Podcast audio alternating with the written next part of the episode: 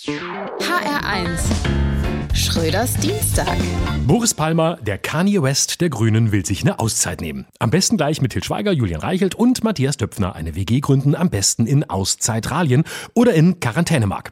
Promis unter Palmern. Ein Wunschtraum für Dummstepper und Rumflexer. Gerne auch mit Damenbesuch, wenn es sich ergibt. Für Alice Schwarzer und Sarah Wagenknecht sollte immer ein Gästebett frei sein. Zu befürchten wäre, dass die dort direkt einen Podcast machen, in dem sie sich selbst den roten Teppich über die rote Linie ausrollen, dass der eine unverständlich nuschelt, der andere dauernd weggepiept werden müsste und es wahrscheinlich insgesamt auch so viel Geschrei wäre, dass man gar nichts mehr versteht. Das macht doch einen modernen Podcast erst zu einem Podcast. Besser als ein Film jedenfalls. Da wäre Til Schweiger ja schon wieder an einem Set. Ob er dann Boris Palmer auch so ankackt wie seine Komparsinnen? Und wird sich ein notorischer Wichtigtuer wie Palmer zum Kaffee holen oder Watschen kassieren degradieren lassen? Verlangt Julian Reichelt, dass Boris Palmer kürzere Röcke und keinen B H trägt? Im Einzelfall?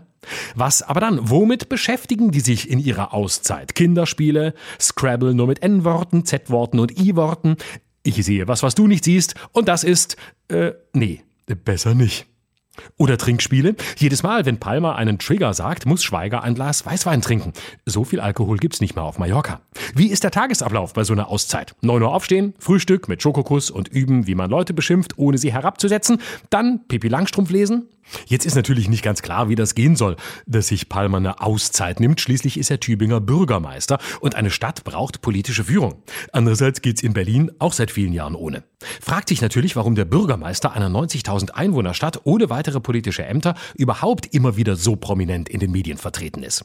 Vielleicht bräuchten die Mikros, die ihm immer wieder vor den Mund gehalten werden, viel dringender eine Auszeit. Insofern ist es gut, wenn Palmer sich jetzt professionelle Hilfe sucht. Ob die am Ende was gebracht haben wird, wird sich daran zeigen, wie er nach der Auszeit wiederkommt. Am besten ohne eigenes Kinderbuch. Schröders Dienstag. Auch auf h r eins punkt d e und in der A R D-Audiothek. H R eins. Genau meins.